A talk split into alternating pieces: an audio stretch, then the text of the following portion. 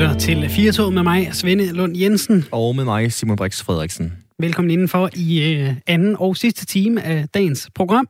Det er onsdag den 18. november, og du kan være en tro bidrage lidt til programmet ved, at du ringer ind på 72 30 44 44, eller sender en sms med teksten R4 til 14 24. Vi vil så gerne have, at du også lige bidrager, så det ikke kun er Svende og jeg, der snakker. Men lad os nu lige starte, Svende, fordi uh, alt det her, Måns Jensen, uh, der går af som minister, vi kan se på TV2 News, det uh, banker afsted i, i baggrunden her, mm. det er ligesom det, der fylder lige i øjeblikket. Ja. Så skulle vi ikke tage et smut til USA, bare lige for at få noget lidt andet vi letter. Yep, det tænker jeg, fordi der øh, er måske røgnet en lille smule ro på i USA efter valget, nu hvor øh, demokraterne og Joe Biden ser ud til at overtage præsidentstolen ind i det ovale værelse. Men øh, der sidder jo også hundredvis af advokater klar, som skal til at bokse og bakse med, med de her brevstemmer og mm. validiteten mm. i øh, dem. Og det er jo USA, vi taler om, så det kan jo godt blive lidt, lidt voldsomt, synes jeg, Svende. Jeg fandt over en historie fra Georgia, Covington, Georgia. Der var der en Mr. James Blalock, som øh, var forbi og stemme, og han er gammel øh, veteran fra 2. verdenskrig. Og så er det, at det lidt bliver sådan en dårlig gyserfilm herfra, fordi at øh, he's been dead since 2006. Oh, oh. Og det er jo vand på Trumps mølle og hele Trump-administrationens mølle, fordi det betyder selvfølgelig, at de kan gå ind og så sige, hov, hov, hov, vi er jo rent faktisk ret i det her med, at der er blevet fusket med stemmerne. Mm. Og øh, de klynger sig faktisk, øh, og har også sågar tweetet om øh, det her eksempel med, med Mr. Blaylock, øh, Blaylock, den her øh, veteran fra 2. verdenskrig, som, som skulle have været død. Han var postbud i 33 år indtil sin øh, død, og øh, det betød altså, at man... Øh, tænkte, at nu, øh, nu var der noget om, øh, om sagen, indtil man så gik over og bankede på hans øh, gamle hjem. Og hvad skete der så? Hans søn kom ud og hed James Blaylock Jr. Han hedder faktisk selv øh, Blaylock Jr., øh, okay. den gode James, men øh, de holder også på formerne i USA. Det var hans 96-årige enke, som åbnede døren, og okay. øh, hun har selvfølgelig hver eneste gang, hun har været ude i øh, USA og spise eller stemme, eller hvad hun nu ellers har haft lyst til at gøre, så hun introduceret sig selv som Mrs. James Blaylock. Okay. Så det har hun selvfølgelig også gjort på stemmesedlen, og så er det, at øh, den her forvirring, den lige pludselig blev øh, opklaret, og det halmstrå, ja. som øh, Trump-administrationen og Rudy Giuliani, der er øh, Trumps advokat, ligesom klynget sig til. Mm. Det er ærgerligt, ikke? De har, haft en, øh, de har haft en anden sag også øh, fra, øh, fra øh, hele kampagne administrationen om en Linda Kessler, ikke at forveksle med Linse Kessler, en øh, kvinde også fra øh, Georgia, som øh, døde i 2003, men som også skulle have stemt til det her valg. Her glemte de så bare at tjekke, at der fandtes andre med det navn. Det gjorde der så. Ah. Ja, uheldigt. Jeg kan sige, at der findes fem Simon Brixer i Danmark, så er den ligesom også opklaret, hvis der lige pludselig skulle være valgfusk i Danmark. Og så er den jo også fin, hvis du har lavet et eller andet råd, så kan du altid sige, at det var en af de andre. Lige nøjagtigt. Der er faktisk nogle af dem, der er journalister. Det kan give en del forvirring en gang imellem igen, hvis du laver noget råd, så kan du sige, at det var en af de andre. ja, lige nøjagtigt. Rigtig hjertelig velkommen indenfor i uh, anden time af dagens Virtog, som uh, Simon så smukt sagde det. Det er sjovere, hvis I også leger med, så meld endelig ind på sms og uh, telefon. I kan ringe 72 30 44 44. I kan også skrive en sms på 1424. Så skriver I bare R4 et mellemrum og så jeres besked. Vi skal forbi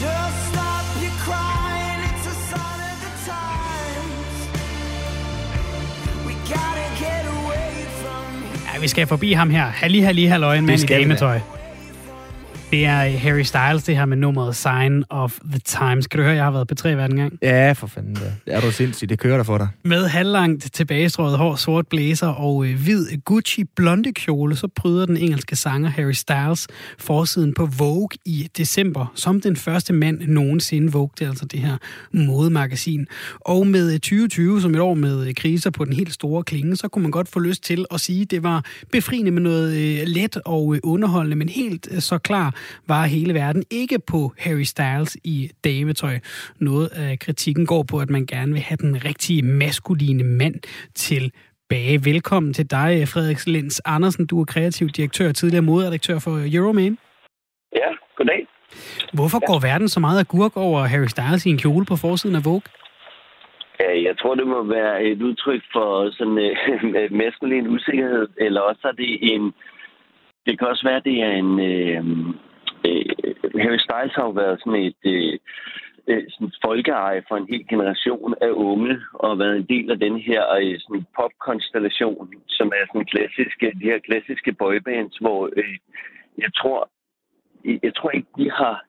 Øh, jeg tror, det er svært at fordøje for mange, øh, når en mand vælger at, øh, at trække dametøj. Men omvendt så ser vi jo, at øh, rigtig mange yngre, altså, eller den yngre generation generelt gør oprør med hele det her øh, kønsskæld, øh, og selv trækker i måske ikke ligefrem kjoler, men i hvert fald perlekæder, perleøringen, øh, og i det hele taget køber mere ind i dameafdelingerne end i, i herreafdelingerne. Nu hørte vi jo lige en, øh, en snas Sign of the Times. Altså, jeg tænkte jo, da jeg så øh, Harry Styles i, i dametøj, at det er bare Sign of the Times. Altså, det er bare øh, tidens trend. Hvorfor er det, at der er nogen, der stadigvæk bliver så øh, fortørnet over det her ude øh, forskellige steder i verden?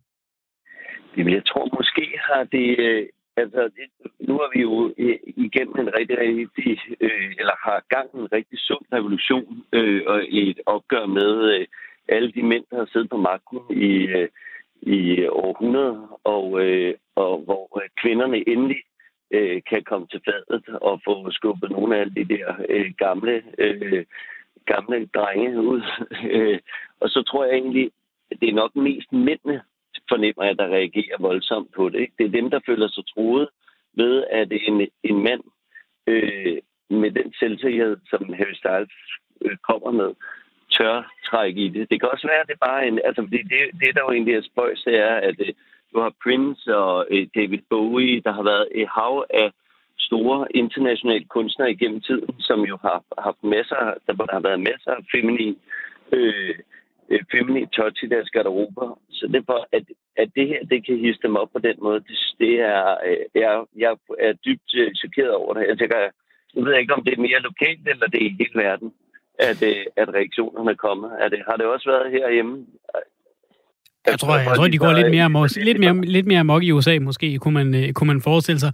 Øh, nu ja. nævner du selv øh, et par af de her store ikoner, altså sådan nogle som, som Prince og David Bowie, Elvis, Freddie Mercury, Elton John. Det er nogle af dem, som, som Harry Styles har sagt, han, han selv ser op til. Altså, de er showmen, har han sagt. Og, og nu putter han, øh, når han tager tøj på, så tager han noget flamboyant på, og han føler sig ikke øh, skør eller forkert ved at have det på. Han, han synes, at hvis man har det godt i det, så er det ligesom et superhelte øh, kostyme. Altså, så, så øh, er, er tøj, der Øh, det, det er skabt for at have det sjovt og eksperimentere lidt.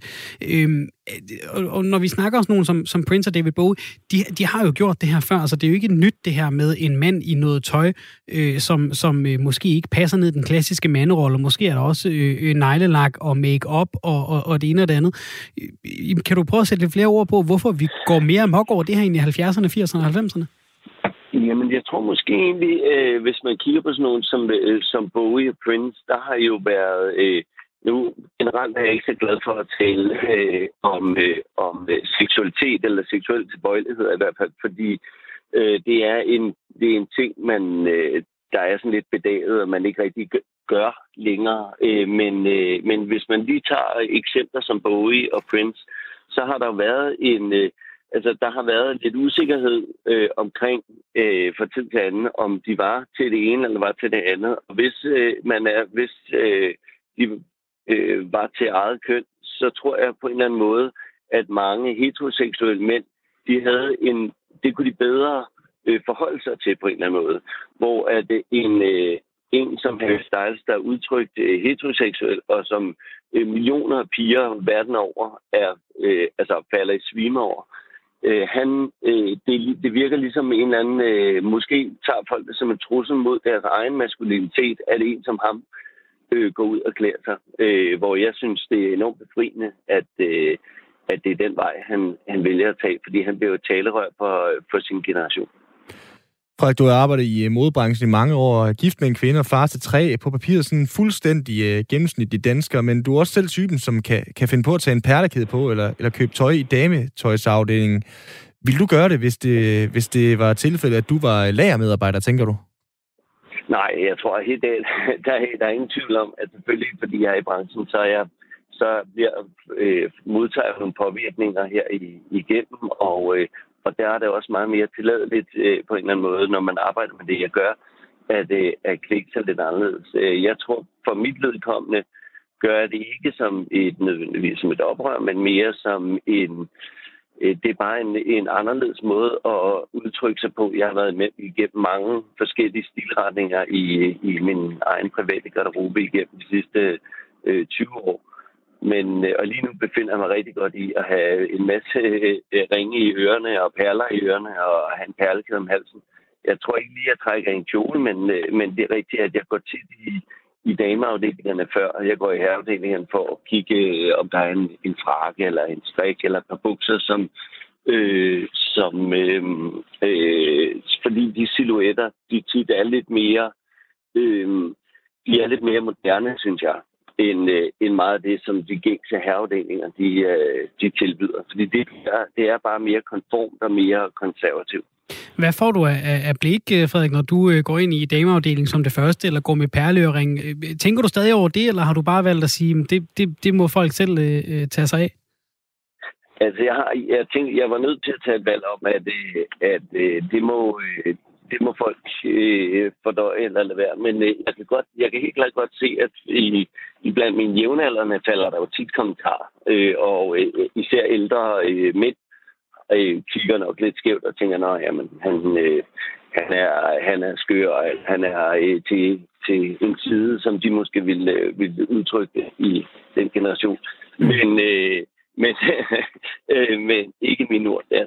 Øh, men, øh, men jeg tror, at øh, blandt de yngre, der op, øh, oplever en enormt stor sådan bred accept, hvor, hvor de synes egentlig, det er meget fedt, at, øh, at det vil at gå øh, lidt anderledes klædt. Og så anderledes klædt går jeg så heller ikke, fordi de fleste de øh, tror tit, at det er noget, jeg har købt i en herafdeling, men bare har købt i en, måske en anden størrelse mm. eller et eller andet. Ikke? Så og ja. den her accept, det er jo måske noget af det, Harry Styles kan være med til også at, at rykke lidt ved. Må jeg spørge, Frederik, nu er, du ikke, nu er du ikke psykolog, men du har trods alt været i branchen i mange år, og har haft mange samtaler om, hvad, hvad, hvad du selv og andre har på. Så hvad er det, der gør, at vi behøver at have en holdning til, hvilket tøj andre går i. Nu lige på vej op på arbejde i dag, så gik jeg bag ved en uh, ung gut. Han havde sådan en uh, skovmandskjorte på og en hættetrøje indenunder, og så havde han uh, jeans på, dem der, du ved, hvor de lige stopper 10 cm over anklen. Det er der rigtig moderne. Jeg synes, ja. det ser lidt fjollet ud. Det ligner lidt den der Tom Hanks-film uh, Big, hvor han er blevet voksen over natten, ikke? Og, og så har han stadig bare ja. sit børnetøj. Altså, hvad er det, der gør, at vi har så travlt med at, at skulle lade andres tøj sige noget om, hvordan de er, og hvad vi umiddelbart lige synes om dem? Jamen, jeg tror tit, at det, det, øh, det, det er et godt spørgsmål, og det er også svært. Øh, det er altid, når, lige når man bliver stillet noget på stående fod, så tænker man over, hvad... hvad øh, jeg, jeg tror egentlig, det handler om det handler om en eller anden form for øh, usikkerhed, eller det handler om en eller anden form for... Øh, øh, jeg tror, at rigtig mange, især her i Danmark, er vi meget... Øh, øh, sådan, øh, gennemsnitligt er vi meget konservative og har svært ved at acceptere. Øh, alt, alt, der er fremmed, er som regel, øh, det skræmmer os som regel. Og det er det jo også, når der er, øh, hvis vi oplever fremmede kulturer, som har nogle, øh, hvor der er, øh, hvor de gør tingene anderledes, end, end vi gør her, så bliver vi skræmt af det, og så øh, har vi det med at dømme. Og det tror jeg egentlig også er tilfældet her, og det, det, det paradoxale er, at øh, selvom at jeg burde være ekstremt liberal, så har jeg det også med, og jeg til, øh, dømmer af folk på deres udseende, tænker, om han er sikkert den type, eller det her er en, øh, han lever sikkert på den måde, hvor man aner det ikke. Jeg forleden støtter jeg på, på Instagram en, jeg tror han hed Mark Bryan, øh, 9-11 øh, hedder han faktisk, men det var, det var øh, som reference til Porsche 911. Fordi han var både Porsche-entusiast, var gift med en kvinde og havde børn, og så går han i nederdel hver dag. Øh, og han, hele hans Instagram, jeg tror, han har, jeg vil skyde på, at han havde omkring en kvart million følgere, eller 140.000 følgere, eller sådan et eller andet. Der. Og han havde, øh, han har simpelthen stramt nederdel på hver dag, og høje øh, stiletter, og så ellers så har han bare øh, almindelig kontorskjorte og af og til underkøbet slips for oven. Det så helt skørt ud, men det var jo øh, det er så en måde, han har valgt at leve på, og tydeligvis er der masser, der øh, øh, der synes, det er, det er fedt og befriende, siden de, øh, de følger ham og måske underkøbet lader sig inspirere af ham. Og det, han, der, han tager dagligt billeder af sig selv på trinbrættet på, øh, på den forstadstogstation, han bor i i Tyskland, på vej til arbejde, hvor han lige taget et billede, hvor han står i sin stramme nede der, og et par høje øh, stiletter. Og selv nu øh, tager jeg mig selv i og, øh, lige at, og komme med et lille grin, fordi jeg synes jo også, det ser godt ud. Men, mm alligevel, jeg, jeg, jeg tror, at, øh, at øh, det Harry Styles gør nu, det er med til at... Øh, øh, jo, jo mere ekstremt nogle ting bliver gjort, jo mere, øh, jo bredere en accept ved, ved, ved den gyldne mellemvej, eller midvej øh, ligesom øh, føles, eller vil der være en større accept omkring. Så jeg tror egentlig, at han, han bliver en repræsentant for sin, eller er allerede en repræsentant for sin generation, og forhåbentlig så tror jeg, at der, øh, der vil i, i øh, fremtiden vil der være et helt andet syn på, altså der kommer til at være et helt andet syn på øh, øh, køn og på seksualitet og på religion og på nationalitet, eller øh, hvad, hvilken hudfarve man har. Fordi det er ikke noget, det lader til, at de yngre generationer, de, de er slet ikke øh, fokuseret på den slags længere. Det bliver slet ikke i talesat. Frederik Lens Andersen, kreativ direktør og tidligere modredaktør på Euroman. Tusind tak for at være med her. Det var så lidt. Tak for det. Tak det var så lidt. Hej. Ja. Ja, det er jo, det er jo måske, øh, det kunne måske være spændende at se, ikke? Altså, som, som Frederik Lenz Andersen siger her til sidst, måske kan, kan sådan noget som, som det Harry Styles gør her være med til at rykke det ligge. Altså ikke bare, så det er noget, vi ser på midtersiden af Euroman, men der, hvor det kommer helt ned og slår ned, netop som du siger, ved, ved lægearbejderen, ikke? At, ja, lige øh, præcis. Fordi... Der, er nok, der er nok lidt langt derhen, tror jeg jeg tør i hvert fald ikke spå om, øh, hvornår vi ser den første øh, mandlige lægearbejder, der render rundt i en, øh, i en kjole og, og flytter paller. Altså, jeg kan jo heller ikke lade være med at, at, at tænke, det her, det er, øh, nu hører vi selv fra en kreativ direktør, som også er moderedaktør, at, at det ligesom i hans segmenter, øh, Harry Styles er jo i en eller anden grad også en provokatør, fordi han er, han er kunstner. Hvis du havde høje hæle på ind i et fodboldomklædningsrum, øh, Svende, mm. det er, vil jeg våge at påstå, vel tæt på øh, social selvmord. Ja, det kunne man godt forestille sig. Vi øh, taler jo om øh, øh, mænd, der går i, i kvindetøj, og hvis man, hvis man vender fortegnet om lidt om, så, så bliver det måske lidt øh, mindre farligt. Pernille skriver, jeg elsker også at gå i skjorte, vest og slips. Det er da lige meget, hvad køn man er, og det er jo en dejlig tilgang til det, kan man sige. Så bliver, så bliver hele dramaet øh, pillet lidt ud af det.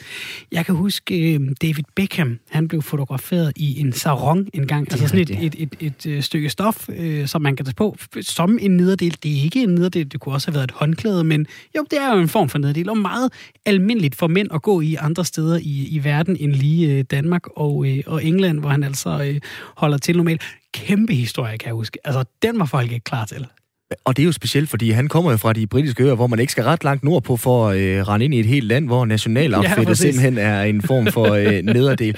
Altså, det er jo sjovt, hvad det er, der gør øh, mode til mode, og hvad der gør tradition til tradition. Og vi, vi har, kan jo bare hoppe øh, tilbage i historien og se, hvordan øh, folk øh, render rundt i øh, pels, også meget, meget maskuline jægertyper. Mm-hmm. Og det er der om nogen noget, som vi forbinder med sådan et rigtig, rigtig klassisk mande billede, hvordan øh, jægersamfundet rendte rundt i, øh, i en bjørnepels, eller hvad hulen det nu var, de rendte rundt i. Og der er en, øh, der er en, en kan jeg huske, en af figurerne ude på Moskov Museum her i Aarhus, hvor man i lang tid var i tvivl om, er det en mand, er det en kvinde? Fordi man gik ud fra, at hvis det er langt hår, så må det være en kvinde, ikke? Altså, øh, og det har, det har jo nok, altså sådan noget som mm. mode og køn og sådan noget, har jo været flydende i mange år, og så er vi lige pludselig i en tid, hvor vi taler rigtig meget om alting, og det bliver en stor historie, hvordan Harry Styles ser ud på et, øh, på et modemagasin. Måske skulle vi bare Måske skulle vi bare tage det roligt. Ja, fordi øh, jeg kan da bare kigge hjemme i min øh, privat. Nu er jeg ikke øh, to meter høj, øh, det er min kæreste nu i øvrigt øh, heller ikke. Men øh, hun går da først og fremmest på jagt i mit tøjskab efter øh, tøj, og nu står vi øh, nærmest i uniform, du og jeg, Svende, her med, med grå hættetrøjer mm. begge to. Jeg er heldig, at jeg har fået lov til at få den grå hættetrøje på i dag, fordi øh, min kæreste ikke har nappet den. Altså, hun går tid øh, oftere i herretøjsafdeling i øh, modebutikker, end hun går i dametøjsafdelingen der der vil jo være nogen, som mener, at det er, altså, det er et endnu værre forfald, ikke, end, end det Harry Styles har gang i, fordi det er jo måske knap så, øh, hvad kan man sige, det kommer nok ikke til at blive så almindeligt, tror jeg, at se mænd i øh, en øh, blonde kjole, som vi kan se Harry Styles på forsiden af det her modemagasin. Men det mindre feminine udtryk, det er jo meget mere øh, i spil, især mm. hos, hos, øh, hos unge kvinder i, i dag. Altså netop det der med, at det bliver en meget ikke mandig garderobe, men i hvert fald noget, der, øh, der ikke fremhæver de kvindelige former på samme måde som tidligere. Det var der nok være nogen, som sidder og tænker, øv bøv. Ja, nu skal det ikke lyde som om, vi arbejder for en nødhjælpsorganisation, men det er jo også bare, Svende, at gå ned og kigge på dem, der stiller sig på øh, toget lige øh, tre etager under os, eller står og venter på bussen. Altså, alle har jo bare forskellige smag, går i forskellige tøj, og øh, nogen vil virke mere eller mindre femset. Vi skriver 2020, altså kom videre, sådan har jeg det lidt måske et meget fint sted at, øh, at slutte den. Det var en, øh, en lille snak om øh, Harry Styles på forsiden af Vogue, og øh, hvad det ellers øh, kunne øh, viderebringe af andre diskussioner. Du lytter til øh, Firtoget her på Radio 4. Klokken er øh, så småt ved at være halv fem på en onsdag. Måske så kender du situationen.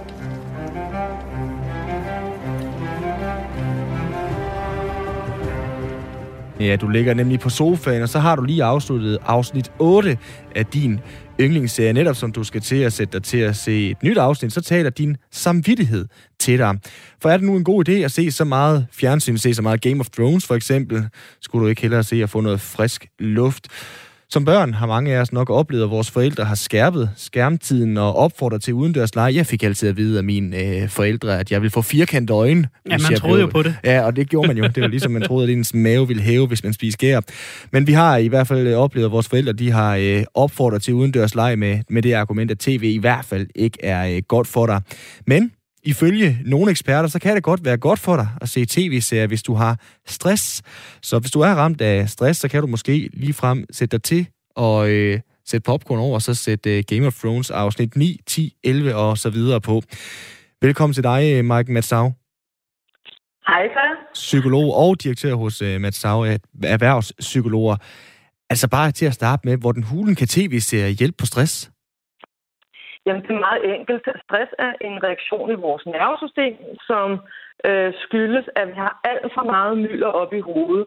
Alt for mange øh, gøremål og alt for mange øh, dramatiske situationer. Og vores, vores tankevirksomhed er hele tiden koncentreret om at prøve at løse de her problemer. Men eftersom vores nervesystem og vores krop jo er et spejl på det, der foregår i vores tankevirksomhed, så holder vi hele tiden den her sådan, stressreaktion, altså den her alarmberedskab øh, i gang. Så hvis man bare kunne sætte sig ned og holde op med at tænke overhovedet, så vil stressen ligge så meget hurtigt. Men det kan vi ikke. Men når vi ser en god tv-serie, en der varer mange sæsoner, så bliver vi lidt hypnotiseret af handlingen. Og når du nu ligger og hygger dig på din sofa og er helt optaget af den her super spændende øh, handling, som jo er designet til at hypnotisere os lidt, og, og, og, og vi bliver hængende, og der er cliffhangers, mellem afsnittene, jamen så kan du ikke samtidig tænke på alle de her udfordringer, du har. Og så falder dit nervesystem til ro af sig selv, og du bliver, du bliver meget mere afslappet og kan sove bedre. Men da jeg var øh, teenager og så afsnit øh, 176 af Venner for øh, ja, 117. gang, øh, havde jeg nærmest indtryk af, så kunne jeg jo godt opleve en mor eller en far, som øh, sagde, det er jo fordummende, du ser det samme igen og igen og igen. Er der ikke noget fordummende i netop at se det samme igen og igen, uden at blive stimuleret af noget nyt? Øh, nej, altså det er jo ret svært at blive dummere, øh, når man tænker over det, ikke? det var heldigt.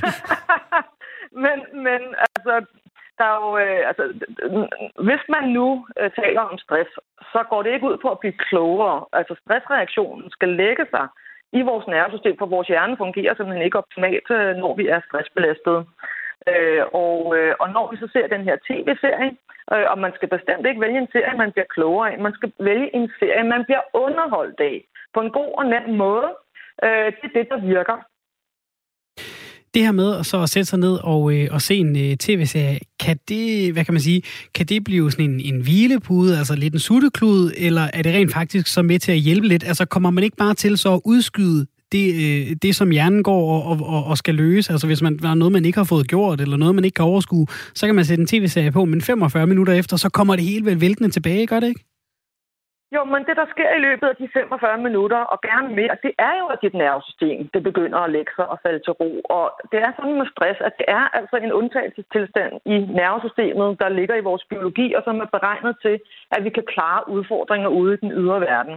Og det, der sker, når vi udløser øh, mange stresshormoner, som blandt andet adrenalin, vores kamphormon, så øh, shortcutter vi vores kognitive øh, evner, det vil sige vores evne til øh, problemløsning, hukommelse og tænkning. Det vil sige, at det virker overhovedet ikke. Jo mere stress vi har, jo dårligere fungerer vores, øh, vores, vores, øh, vores mentale system. Og det betyder, at du er slet ikke i stand til at kunne øh, håndtere dine problemer, når du er meget stressbelastet. Altså nu har jeg jo halvanden time i toget hjem af. Altså øh, kan det virke forebyggende mod stress og se tv-serier også? Skal jeg bare sætte en masse afsnit på på vej hjem? Ja, det er en rigtig god, altså det er en godt overgangsritual for eksempel efter en arbejdsdag. Ikke? Øh, altså det vi taler om her, det er jo, at, at rigtig mange danskere virkelig lider af alvorlig stress. Og øh, årsagen til stress har ikke noget med tv, altså tv-serier at gøre. Det har noget at gøre med alle mulige komplekse situationer i vores ydre liv. Og de skal selvfølgelig øh, håndteres og reduceres. Det er det, øh, selvfølgelig stressbehandling handler om. Men du får det simpelthen ikke bedre, hvis du ikke får din hjerne til at slappe af. Så det her med at se serier, det får nervesystemet til at slappe af. Så sænker stressresponsen dig. Så kan du sove bedre om natten. Og det gælder både, hvis du er stresssyg, men det gælder også bestemt også i hverdagen. Altså øh, forebygge som du selv siger. Ikke? Så en dag, hvor du er meget travlt, og du, du er meget træt, jamen så er det en god idé at lægge dig på, serien og, øh, på sofaen og se de der serier, i stedet for at rende rundt og blive ved med at performe og performe og performe. Så det virker altså også, selvom jeg ikke har været forbi en som dig, altså hvis jeg nu går og er lidt stresset, og så ser jeg lidt tv-serier, så vil jeg stadig få den samme effekt, selvom jeg ikke har været inde og få TV, øh, øh, øh psykologordineret tv-serier? Ja, det kommer an på, om du, som en af jer selv nævnte lidt tidligere i, opstart, i optakten, har lært hjemmefra, at man er doven, hvis man ser tv-serier. Ja. Øh, og, og, og, og det er der jo mange, der har lært hjemmefra, og som føler en utrolig dårlig samvittighed, hvis de sætter sig ned og slapper af. Men det er jo præcis det, der er en del af vores samfundsproblem. Vi har glemt kunsten at slappe af, og det betyder så, at vores nervesystem ikke kan, øh, ikke kan balancere sig selv naturligt. Vores, vores, øh, vores øh, stressrespons i nervesystemet er designet til at klare alle mulige udfordringer. Vi kan slet ikke komme ud af sengen om morgenen, hvis vi ikke lige får den der lille stressrespons, når vækkeuret ringer. Men et nervesystem, der fungerer godt, det kan være på, og så udløser du stresshormoner, øh, du, du, du har udfordringer, men når du så kommer hjem om aftenen, så skal nervesystemet lægge sig igen. Ellers så bliver du fartblind, som jeg plejer at kalde det. Det vil sige, at din normaltilstand i dit nervesystem, øh, det mister du kontakten til. Og så er du hele tiden høj på de her stresshormoner, og det slider nervesystemet ned. Så måske kan det godt hjælpe øh, med lidt øh, at få lov, og, og så lige få taget den der øh, følelse af og, og overspringshandle, lige få taget den, øh, den væk. Er der nogen øh, serier, du anbefaler stressramt at se? Altså er der noget, der er bedre end andet? Er det bedre at se Matador end Breaking Bad, eller, eller hvor ligger vi henne? Det er helt afhængigt af, hvem man er. Altså individuelt. Der er kun én serie, jeg har advaret imod, og jeg har bestemt ikke set alle, for jeg, jeg vil ikke selv se nogen serier, hvor der er meget vold i, for eksempel.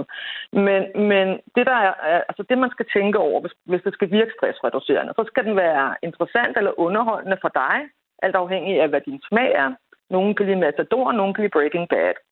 Og, øh, og så... Øh, øh, øh, så er det egentlig bare at smække dig ned på sofaen, og så begynde fra en ende af. Øh, den eneste serie, jeg nogensinde har advaret mod, det var den, der var for en del år siden, der hed 24 timer. Jeg ved ikke, om I kan huske den. ja, okay. Nu, jeg hører allerede temamelodien for mig. Ja. Ja, men prøv, jeg, jeg, jeg har ikke engang overlevet et afsnit, og jeg er ikke stressbelastet, men jeg fik stress af at se den, fordi det der ur tækker hele mm. tiden. Ikke? Øh, det, det vil jeg virkelig advare mod, den serie. Men ellers så er det et spørgsmål om smag og behag. Men altså, nu taler vi rigtig meget om coronavacciner lige i øjeblikket. Der findes forskellige vacciner øh, på markedet, der findes forskellige typer medicin. Altså, vil det sige, at øh, for eksempel en stressramt, øh, det kunne være pige, der gik i gymnasiet, hun skulle have ordineret en tv-serie, det kunne være, øh, hvad ved jeg, øh, 90-210 Beverly Beverly Hills, mens en, øh, en ældre herre, der bliver ramt af, af stress, måske ovenpå en, en fyrsel, han kan få ordineret noget matador. Er vi, er vi ja. derude? Lige præcis. Lige præcis. Altså, hvis den, er, hvis den er underholdende nok til, at den optager din opmærksomhed, så virker det, fordi så kan du ikke samtidig sidde og tænke på alle de her problemer. Og grunden til, at serier er bedre end film, det er jo, når man er stressbelastet, så er vores, altså vores mentale system, som jeg forklarede før, vores, vores hukommelse, vores problemløsning og vores tænkning, vores koncentration, øh, altså det, det bliver virkelig øh, sat ud af spil. Og det betyder, at det kan være meget øh, overvældende at skulle sætte sig ind i et helt univers i en film, og så slutter den halvanden time senere.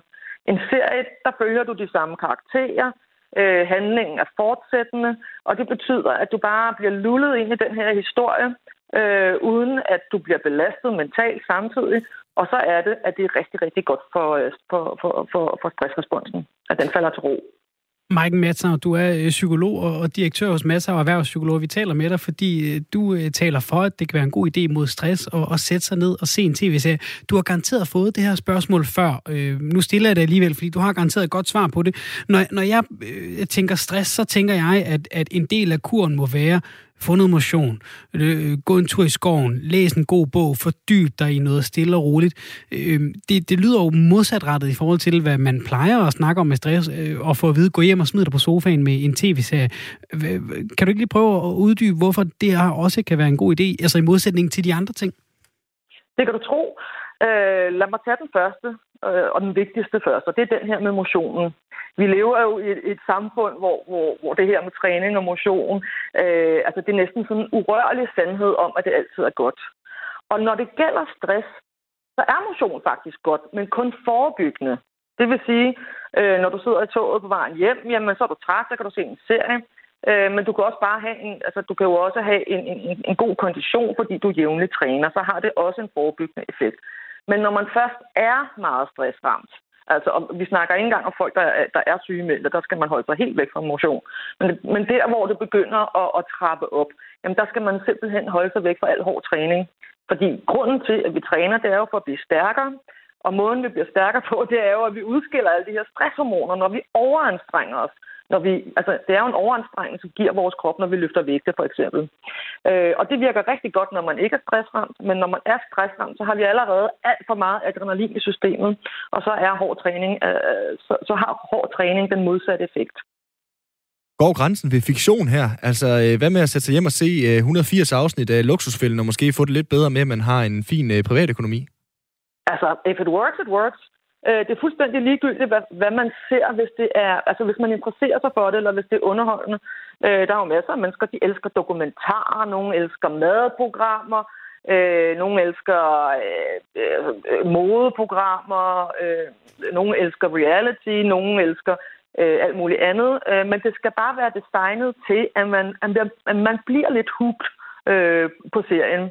Så virker det. Nu øh, taler vi øh, tv-serier. Øh, fiktion, fakta, om, øh, om du vil. Altså i forhold til stress, kan tv-serier også hjælpe øh, andre former for øh, sindslidelser, hvis vi øh, skal ligesom smide det under den paraply? Altså angst, eksempelvis øh, depression. Altså hvor, hvor går grænsen for, hvor meget tv-serier kan, kan lindre og hjælpe? Øh, det ved jeg faktisk ikke. Øh, jeg kan kun udtale mig om stressdelen, øh, og jeg kan forestille mig, at en arbejdshypotese vil der være, at det også kan have en, en, en lindrende effekt, hvis man har en, en, en angst øh, diagnoser for eksempel. Det skulle ikke undre mig i hvert fald, fordi igen, øh, angst og stress ligger ikke så langt fra hinanden. Så øh, det her med, at man afleder opmærksomheden, det er, det er en afledningsmekanisme, øh, hvor, du, hvor du simpelthen bare holder op med at og, og, og frygte noget, eller bekymre dig om noget, eller være angst for noget, eller stresse over noget. Og så falder nervesystemet til ro, fordi vores naturlige tilstand i nervesystemet, det er balance, det er velvære, det er ro, men, det... men depression, det kan jeg simpelthen ikke udtale mig om. Jeg, jeg ved det ikke. Og helt dejligt at høre en, uh, en kilde i uh, radioen, der rent faktisk uh, tør at sige, uh, det ved jeg ikke. Lad os prøve at spørge om noget andet, Svende. Mike, jeg tænker på, når jeg skal se en tv-serie, så kan jeg nogle gange godt føle mig helt stresset, måske så meget sagt. Det er nok lige at tage lidt, lidt på begrebet, men jeg kan godt føle et pres ved et at skulle vælge en ny, altså simpelthen udvalget og prøve at finde noget, som jeg gider at kaste mig over. Og så to, når et afsnit er færdigt, netop hvis jeg bliver grebet, så øh, får jeg jo lyst til at se noget mere, lidt upagtet, hvad der ellers øh, står og kalder på mig i den virkelige verden. Hvordan undgår man det, hvis man bruger tv-serier som øh, øh et, et redskab til at, øh, til at arbejde med stress? Jamen, øh, altså, det er jo med tv-serier, som det også er med den gode rødvin. Altså, alting med måde. Øh, bortset fra, når du er meget stressramt, så er det godt at se, du ved, bare mange afsnit af gangen, og ikke have en baggant på, og virkelig bare give dig lov til det øh, og meget gerne også falde lidt i søvn i sofaen, når det sker. Men hvis du er typen, du ved, du kommer sent i sengen, og du skal tidligt op, og du er så grebet af den her tv-serie, så er der jo kun én ting at gøre, og det hedder disciplin. Hvordan rejser man sig så igen fra sofaen? Fordi det er jo også en del af stress. Man skal jo op og i gang igen. Jamen, når vi taler om stress, og for eksempel en stresssygemelding, så skal man gerne ligge så lang tid. Man behøver ikke at ligge ned, man kan jo sidde. Øh, men, men, men, men, men en stresssygemelding, den tager øh, alt andet lige nogle måneder, hvis man er meget stress, øh, stressramt. Øh, og der skal man gerne lave så lidt som muligt. Og, øh, og når du så gør det, det der sker, når man ser alle de her serier, det er, så, så, så falder stressresponsen væk i nervesystemet. Det vil sige, at adrenalinudskillelsen, den forsvinder. Øh, og, og, og så bliver man meget, meget, meget træt. Og når man får den der store, store træthed i stresssygemeldingen for eksempel, så er det et tegn på sundhed. Det vil sige, at det går den rigtige vej. Folk de tror, når de bliver trætte, at der er noget galt med dem, og de skal tage sig sammen. Men det er præcis det, man får stress af. Trætheden har været der hele tiden. Vi har bare ikke kunne øh, sove og komme i kontakt med den her træthed, fordi der har været så meget alarmberedskab i nervesystemet. Så når den kommer, så skal man sove så meget som overhovedet muligt. Man kan sagtens sove 16 timer i døgnet på det her tidspunkt, og det gør slet ikke noget, man ligger på sofaen og falder i søvn til den her serie. Og det tager nogle uger for eksempel at være i den tilstand, den her meget trætte tilstand, hvor man sover meget. Men på et tidspunkt begynder man at sove normalt igen. Så begynder livsenergien at komme tilbage helt af sig selv, helt naturligt. Og så begynder man at få lyst til livet igen, og stille og roligt trapper man så op øh, ude i den ydre verden, øh, når man kommer dertil. Det sagde altså Maiken Matsau, psykolog og direktør hos uh, Matsau Erhvervspsykolog. Vi må se, om der uh, buner op med uh, abonnementer på både Netflix og HBO efter det her interview. Tak fordi du var med, Maiken. Selv tak.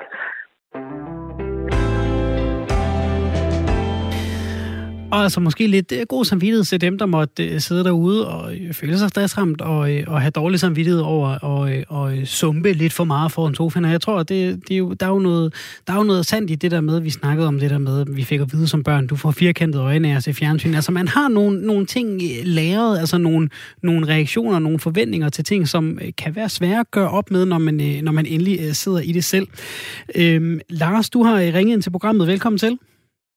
Ja, tak for det. Du øh, synes, vi øh, skyder os selv lidt i foden her, i hvert fald i, i forhold til vores definition af stress. Hvordan det? Jo, altså nu er jeg jo ikke professor i psykologi eller noget, men jeg, fik en, jeg gik engang til noget undervisning i det fag der, og der var en klog mand, der fortalte mig, hvad, hvad han mente, eller hvad, han, hvad stress var, fordi man snakkede så meget om stress. Mm. Som om det var noget, man bare havde død travlt, og man var stresset. Men han fortalte, at han, han gav mig nærmest en definition på, øh, hvad stress var. Det var, at hvis man bliver udsat for gentagende frustrationer, så bliver, kan man blive stresset. Man skal blive udsat for gentagende frustrationer. Og hvad er så en frustration? Det er altså en opbremsning i målsætning. Altså, hvis man bliver opbremset i sin målsætning gentagende gange, der kan man blive stresset. Og hvordan bliver man opbremsen i sin, i sin målsætning? Det gør man, hvis omgivelserne de stiller for store krav, eller øh, lægger hindringer i vejen, for man når sit mål. Eller det kan også være ens egne evner, der ikke slår til. At man har sat øh, øh, et for store mål i forhold til ens egne evner. Så bliver man frustreret, og så bliver man opbremsende i at nå sit mål. Ikke? Det var sådan nærmest det. Ja. Jeg mener ikke, det har noget at gøre med, at man er, man er, man er, man er travlt. Du skal have tusind tak. Sådan, det Ja, det var et, et spændende indspark, og det, er jo, det, det tror jeg måske, øh, det kan jeg da egentlig godt øh, genkende det til, at det måske er mere øh, det, du nævner her, altså det her med, at man ikke kan komme afsted med de ting, man gerne vil. Altså det er det, der, der giver det mere, end at man bare har mange opgaver. Øh, ja, tak for, ja, Jamen, tak for indsparket, Lars. Det var en fornøjelse og, og vigtigt ja. indspark. Tak for det. Ja, tak. Hej. Hej. Igen, øh, som øh, vi har nævnt et par gange, telefonnummer herind til, det er 72 30 44 44, eller hvis du vil sende en sms, så er det 1424, skriv R4 og et øh, mellemrum, og så din besked. Det er altså øh, altid øh, fedt med, øh, med indspark udefra jer. Det gør øh, alt andet lige programmet en helt lidt bedre, synes jeg. Jeg er helt umulig til at til tv-serier, kan jeg lige så godt være ærlig at sige. Så jeg håber ikke, at øh, jeg får stress, og så bliver øh, tvangsindlagt til det. Jeg håber ikke, at jeg bliver for stresset rigtig mange årsager. Det der med at sætte sig til at se afsnit 1, og så videre, at der er 120 afsnit, Svende, jeg kan nærmest ikke forholde mig til det. Så heller en film. Det, det virker jo ikke. Nej. Det er det, man kan sige. Så du må prøve, du må arbejde på det, ikke? Du, kom, du kan komme i terapi hos, øh, hos os andre her på uh, programmet. Jeg ved, at vi er nogle, uh, nogle serie, seriehoveder, uh, flere af os. Du lytter til 4 på Radio 4. Klokken er små 17 minutter i 5, uh, og vi er godt i gang med dagens program her på, på Radio 4. Der kommer kreds efter os, men vi har altså lige lidt mere til, og det er altså noget, som godt kan lyde godt, især måske, hvis man følger den definition, hvor man har for mange ting at, at gøre med, øh, så måske kunne arbejde lidt på, øh, på sin stress. Ja, for siden 15. september sidste år, så har de ansatte i Odsherred Kommune kunne sige god weekend til hinanden fra i morgen, altså fra om torsdagen. Kommunens godt 300 administrativt ansatte, de knokler stadigvæk 37 timer om ugen, ligesom alle os andre, men de gør det bare på fire dage, så fredag er lige med weekend øh, på sådan noget corporate management dans, så hedder det vel noget i retning af work smart, not hard. Mm. Alternativet var jo fremme med en 30-timers arbejdsuge fordelt på fire dage for øh, lang tid siden, så måske er det egentlig bare det, der er rykket lidt øh, nærmere. Så kan jeg jo egentlig selv huske fra, da jeg boede i Barcelona, Svende, hvor øh, de arbejder fra 7.30 til 19.30, men så har de også en rigtig øh, lang siesta ind imellem, mm. og noget manjana-manjana-mentalitet. Så jeg ved ikke, hvor effektive de var i den her arbejdstid. Velkommen til dig, Eva Haupt Jørgensen. Du er øh, ansat ved Job og Ydelse i Odsherred Kommune, og så er du også uh, tillidsrepræsentant for de HK-ansatte. Du har haft fri hver fredag i et års tid. Hvordan er det? Jamen, det er da rigtig dejligt. Det er... Øh... Så tror jeg måske, at Eva gik på weekend. Ja, det og kan onsdag. være. Vi prøver lige at se, om vi kan få kontakt til Eva Haupt Jørgensen igen, som, som altså sidder i, i Odsherred Kommune, og altså i et års tid, som du sagde, Simon, har, har, har, har vendt sig til at køre sådan en fire-dages arbejdsuge. Hvordan vil du have det med det, Simon? Altså arbejde mandag, tirsdag, onsdag, torsdag, og så fordele 37 timer ud på, på de fire dage? Jamen, det tror jeg egentlig, jeg vil have det udmærket. Men nu har jeg heller ikke øh, børn, øh, og øh, på den måde er, er ophængt af, af alt muligt. Jeg tænker for de øh, familier med, med børn, at det kan være øh, problematisk. Men det kan vi jo spørge dig om, øh, Eva Hav Bjørnsen. Du er med igen? Ja. Ja, øh, det er, det er de fokusområder, som jeg har haft øh, helt, eller fra starten af. Det var, at vi selvfølgelig også skal kunne se vores børnefamilier og enige forældre i den her ordning. Men jeg vil også godt lige sige, at jo, vi arbejder 37 timer, men vi arbejder lidt anderledes. Vi arbejder 35 timer på ugens første fire dage, og så har vi det, der hedder to kompetencetimer. Mm. Og de to kompetencetimer, dem må vi ligge, hvornår vi vil og hvor vi vil. Så vi ligger vi arbejder stadigvæk 37 timer, vi arbejder bare lidt anderledes. Så vi ligger 35 arbejdstimer på ugens første fire dage. Øh, men som sagt, så har mit fokus lige fra starten af været, at vores børnefamilier og enige forældre også har kunnet, kun se sig i det. Men selve den måde, vi arbejder på, det er jo, at vi arbejder rigtig fleksibelt. Øh, vi har en, en ramme, vi skal lægge vores timer indenfor, men øh, så ligger vi den sådan, så vi også selv kan se os i det i forhold til, øh, til det familieliv, vi nu, nu har. Hvor, hvilke bump har der sådan været på, på vejen her det første års tid? Blandt andet også for, øh, for dig selv, men også for de her øh, familie, som skal have livet til at gå op? Jamen, som sagt har vi jo haft øh, stor fokus på vores øh, børnefamilier, og jeg synes, vi har fundet nogle, øh, nogle rigtig gode ordninger under, undervejs. Vi er jo forskellige i vores familier og har forskellige relationer derhjemme, men øh, jeg synes, vi har prøvet at øh, til gode det så godt vi nu overhovedet har kunnet.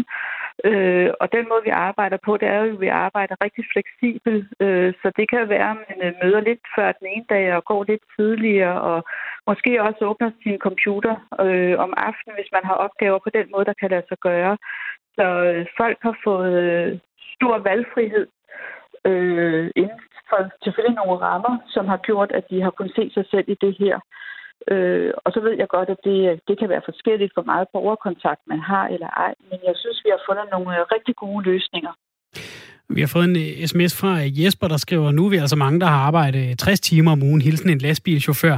Må jeg spørge dig, Eva Habjørnsen, altså hvor meget at det her med at gå over til en anden måde at arbejde på, hvor meget af det har været bare sådan at komme ud over det der dogme, vi har med, at, en arbejdsuge sådan, øh, almindeligvis, hvis man ser bort fra, fra sådan nogen som Jesper, der arbejder en del mere, er 37 timer, og det er sådan, det bare skal være? Jamen, jeg tror, at fremtiden er, at vi skal... Altså, nu arbejder vi jo 37 timer, men nu vi kigger jo også anderledes på det allerede nu, fordi vi så siger 35 timer nogle kompetencetimer. Jeg synes jo, det er, det er flot, at vi som, som kommune går ind og siger, at, øh, at vi øh, værdsætter, at folk de skal kompetenceudvikle sig, øh, og det sætter vi øh, tid af til, at, at vi gerne vil have, at de skal gøre. Øh, men øh, vi, vi har jo også længere dage nu, og det gør vi så også, fordi vi så på den måde også kan lave øh, noget bedre øh, borgerservice over for vores borgere, fordi at vi ligger vores tid fra klokken 7 om morgenen til klokken 19 om, om aftenen nu, i forhold til, øh, som mange andre kommuner gør i dag, og som vi også selv gjorde før, hvor vi havde sådan en meget øh, kort åbningstid for vores borgere, så borgerne kan jo komme i kontakt med os på en langt større øh, flade i dag. Øh, så det her, det har ikke kun været for at tilgodese nogle medarbejdere, det har også været for at, at tilgodese vores øh, borgere i kommunen til, at de kan forhåbentlig få øh, en bedre øh, service fra os, fordi vi kan ligge tiden, sådan så det passer dem også. Men lige netop det her med den bedre service, øh, kunne jeg jo godt tænke mig at høre dig lidt til, øh, Eva, fordi at, mm. er du lige så skarp i dit arbejde, når du øh, er der til klokken, øh, hvad ved jeg, 18.15, hvor du tidligere gik klokken 15.30? Altså kan du holde den der effektivitet, når du har så forholdsvis lange dage? Ja, det synes jeg sagtens, man kan. Øh, den måde, vi også har borgerne på, det er jo, at de booker tid hos os, så jeg ved, øh, hvilken borger det er, jeg skal, jeg skal i kontakt med på, på det og det tidspunkt. Og på den måde kan jeg også forberede mig på, på den borger, der så øh, skal i kontakt med mig, så, øh, så borgeren også får den, den rigtige øh, person at snakke med, om, om man er forberedt til det møde, der skal være. Så øh, ja, dagene er længere, men øh, som sagt, så, så arbejder vi fire lidt længere dage, men vi har også øh, tre dage, som er vores weekend til at restituere os i. Så jeg, jeg synes, at det går fint, og, og at vi ikke er brændt ud, når vi når klokken hverken 18 eller 19. Det sagde altså Eva Haupt Jørgensen, der øh, arbejder i job og ydelse hos Odshavet Kommune, og altså kan gå på weekend fra i morgen torsdag. Tak fordi du var med her. Selv tak. Nu skal vi videre til en, som har kigget på hele det her øh, spektrum lidt udefra. Det har øh, du nemlig, øh, Janne Gleup. Du er arbejdsmarkedsforsker og lektor ved øh, Roskilde Universitet, og har altså været inde og kigge på, hvad der er sket i Odshavet Kommune, hvor man har de her 300 administrativt øh, ansatte, som øh, til Sydlandet har øh, rigtig fint med, at øh, de har en øh, tre-dages weekend. Jeg har øh, været lidt øh, på jagt i nogle øh, forskellige arkiver, hvor øh, jeg blandt andet har øh, kunne se, at man har forsøgt sig lidt det samme i Esbjerg mm-hmm. Kommune, og øh, på den måde øh, simpelthen holde øh, weekend i, i, i tre dage frem for det normale to dage. Øh, Janne Gleup, du er, du er med nu, som sagt, lektor, lektor ved Roskilde Universitet og arbejdsmarkedsforsker. Øh, Hvordan øh, har du egentlig tænkt, at det her det skulle spænde af med en øh, arbejdsteam på, eller arbejdsdag, arbejdsuge, nu øh, vrøvler jeg lidt, arbejdsuge på øh, fire dage. Hvordan, øh, hvordan spænder det af, når du kigger på det med forskerbriller? Jamen altså, der er jo ikke så mange, der gør det så forsøg med en fire-dages arbejdsuge endnu. Øh, så det er jo meget få eksempler, hvor vi kan kigge på det, eksempelvis i årets her. Og øhm, der kan vi jo se, at der er selvfølgelig forskelligartede oplevelser og erfaringer med det. Nogle er rigtig glade for det, og nogle kan komme lidt i klemme. Det kan især være børnefamilier, som kan få kabalen til at, altså, hvor det kan drille at få kabalen til at gå op. Øh, men generelt set, så er det jo et spændende initiativ at prøve at omlægge arbejdstiden på en helt anden måde, end vi er vant til. Men er 37 timer ikke bare 37 timer? Altså, man smækker øh, de øh, 37 timer ind de første fire dage om ugen, eller, eller bruger seks dage på det, eller møder tidligt, eller møder sent. Altså, øh, arbejdstid er vel arbejdstid, eller hvad? Øh, nej, det er faktisk ikke ligegyldigt, hvornår arbejdstiden den bliver lagt, og det er heller ikke rigtigt, at det er heller ikke ligegyldigt, hvem der bestemmer over den, kan vi jo se i forskningen. Øh, faktisk så betyder arbejdstid rigtig meget for lønmodtagerne, og øh, når der bliver ændret på det, så er det rigtig følsomt, fordi det spiller også ind i en sådan hele livssituation, hvornår man skal arbejde, hvornår man ikke skal, hvornår man er til rådighed og ikke. Så, så det er faktisk rigtig vigtigt, og det kommer jo an på mange faktorer, hvornår arbejdstiden er godt placeret eller dårligt placeret. For eksempel, hvad er det, der skal laves? Øh, er det noget arbejde, der kan ekspederes, uden at man skal samarbejde med andre? Kan det gøres om aftenen, eller er det nødt til kun at være om dagen? Der er mange forskellige sådan, faktorer, man skal tænke på. Og så skal man også tænke på, hvis man arbejder meget, meget lang tid i træk, får man de fornødende pauser, og kan man restituere krop og sind øh, på de rigtige måder, sådan så vi undgår arbejdsulykker eller fejl i opgaveløsningen. Så der er faktisk mange ting, man skal tænke på. Nu øh, snakker vi jo meget om den her 37 timers arbejdsuge. Altså, ligger der noget i, i, i det, hvor man kunne sige med det, vi ved i dag, det burde vi egentlig bare skrotte. Altså, det, det giver mere mening at snakke om, jamen, bliver opgaven løst? Altså, jeg er med på, at det er fint at have en rettesnor for at sige, jamen, jeg som arbejdsgiver, jeg køber din øh, arbejdsevne så og så lang tid hver uge. Men, men giver det overhovedet mening, sådan, når man skal kigge på det lidt udefra, hvis vi skulle opdatere det lidt? Er der sådan en smartere måde at gøre det på? Mm, ja, men det kommer lidt an på, hvem, hvis interesseperspektiv man tager. Mm. Altså, men under alle omstændigheder kan man sige, at, at vi kan i hvert fald se, at der sker en fleksibilisering all over. Altså, det er faktisk ikke så mange, der har sådan fuldstændig faste 8-16, og sådan er det bare. De fleste har en eller anden form for flekstidsordning, hjemmearbejdsdage eller alle mulige ordninger, som gør, at det ikke er så entydigt mere, som det har været førhen. Øh, og vi har også alle mulige digitale øh, medier, som vi kan bruge, så vi kan tage arbejde med hjem på telefonen og alt det her. Og det betyder jo, at der kommer en større frihed umiddelbart, men det kan også blive sådan en, en vej ind i noget, vi kalder grænseløst arbejde, fordi man så på en eller anden måde altid står til rådighed, og man har dårlig samvittighed, hvis man ikke lige tjekker telefonen, om der er kommet mails, og man er tilbøjelig til, kan vi se, hvis man har sådan et meget grænseløst arbejde, hvor der ikke rigtig er lukket af på bestemte tidspunkter, så kommer man tit til at arbejde mere, end man egentlig havde regnet med. Øh, så på den måde kan man sige, at fra en arbejdsgivervinkel kan det være fint, hvis folk så arbejder mere, men hvis man ser på arbejdsmiljø, så er det også vigtigt at opdage, at, at folk skal også restituere, for ellers så brænder de jo ud. Og det er jo samfundsøkonomisk også dyrt. Ja, der er en lytter, der skriver, at bare man så ikke padler som en sindssyg i fire dage og ligger besvimet i bunden af, mm. af, af, af det hele på, øh, på femte dagen. Hvad er erfaringerne ja. med det? Altså, det er faktisk en god pointe, fordi der er forskel på at nedsætte arbejdstiden eller forkorte arbejdsugen, og så på at komprimere arbejdet. Altså, fordi hvis man skal lave det samme, som man plejede at skulle på fem dage og nu på fire dage, så kan man godt opleve, at arbejdet bliver mere intensivt, og det bliver sværere at finde den der fleksibilitet til, hvornår er det så lige, man kan komme til tandlægen eller sådan noget, fordi det er ikke altid, man bare kan lægge det, øh, som man gerne vil gøre i sin fritid på en eller anden fredag formiddag. Så der er et eller andet med at finde nogle balancer i det her, som gør, at, at vi ikke bliver overanstrengt, og arbejdet ikke bliver så intenst, at man faktisk ikke kan bruge den fritid, til noget andet end bare at ligge på sofaen og restituere. Helt kort, der er vel også mange steder i samfundet, man slet ikke kan rykke på det med arbejdsugen. Altså, der er jo, der er jo, altså, der er jo nogle øh, øh, øh, brancher, hvor det er bare svært at gå ind og gøre noget, ikke? Jo, man kan selvfølgelig sige, at der er altså, nogle brancher, hvor det hele skal køre non-stop, og der er inden for velfærden selvfølgelig alle mulige omsorgs- og plejefunktioner, som jo skal laves uanset om det er lørdag eller søndag eller, mm. eller mandag eller fredag. Øh, men, men der er selvfølgelig muligheder for at lave noget fleksibilitet, som betyder, at folk kan have sådan klumper af fri og klumper af arbejde på nogle andre måder, end vi har været vant til. Der er masser af brancher, hvor det allerede har været praksis længe. Men det, der er interessant, det er, at nogle af de der områder, hvor vi plejer at gøre det der 9 to 5, for eksempel i den offentlige sektor i kommunerne, at man også der begynder at eksperimentere. Det er det, der er det anderledes her. Det sagde altså Janne Gleup, arbejdsmarkedsforsker og lektor ved Roskilde Universitet. Tak, fordi du var med her. Så tak. Og øh, vi er øh, ikke hele vejen i øh, enden af ugens øh, arbejdsdage, men vi er altså ved øh, slutningen af dagens program. Vi vil gerne sige tak til alle jer, der har lyttet med, alle jer, der har ringet ind og skrevet ind. Det er altid en fornøjelse.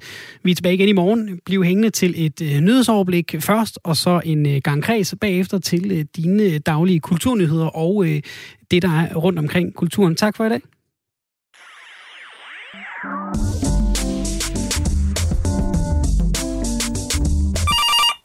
Radio 4 Lytterservice, du taler med Esben. Skov Eberg 1355 Danmark. Hvad det her, der... Øh, for satan ved du, hvad det er, Esben? Nu er det, jeg, jeg er begyndt, jeg tror, jeg fandt, jeg må indrømme, nu ved nok, der er ting, jeg, jeg har taget. Ja, der er ting, jeg, jeg går med ting. Ikke også? Ja. Jeg går med ting, jeg har, jeg, jeg, jeg, som jeg, jeg har taget. Jeg må indrømme, jeg har taget ting for givet. Jeg har taget ting for givet altid. Jeg har troet på ting. Ikke også? Jeg tror på ting, jeg har fået det lige, som de er, som de er. Ikke også? Det kan, ja. ikke også? Det kan ikke, og, og, og at jeg begynder at tro mere og mere på, det er noget, de finder på alt sammen. Ikke også? Det, det er nogen, nogen, der sætter ting i hovedet deres. Det, det, det er konspirationer om, omkring, ikke også? Det er navnligt amerikanerne, ikke også? De finder på de finder på ting, som ikke, som øh, og laver en virkelighed omkring, at det, at det skulle være rigtigt. Ikke også? Du kan tage, ved du hvad, amerikanerne, ikke også, øh, Esben, de har fundet på mange ting, vi bare er, er, har vendt til, at sådan det er, ikke også? Ikke? Og du ved mange ting, de har lavet, amerikanerne. Ikke? Og sådan noget, du kender 7-Eleven. Det er løgn. Det, det, det har ikke fundet sted. Vel? Ja. Det, det, det er ikke noget.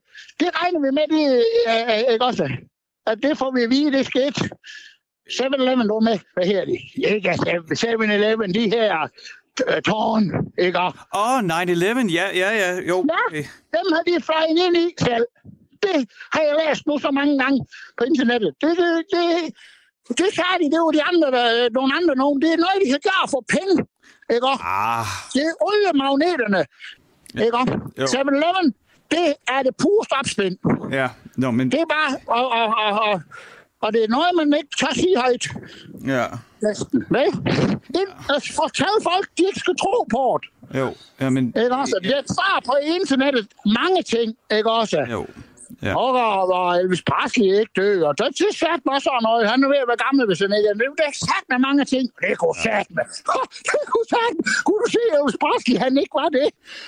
Og ikke return to sender, og han bare lige kommer tilbage. Det, Det, det, Rock, rock, bubble, bubble, bambu. Det kunne jeg godt tænke på. Det var sat med god musik. Steffen, jeg vil hjem og høre en plade med ham. ja. Vi snakkes ved. Ja, hej.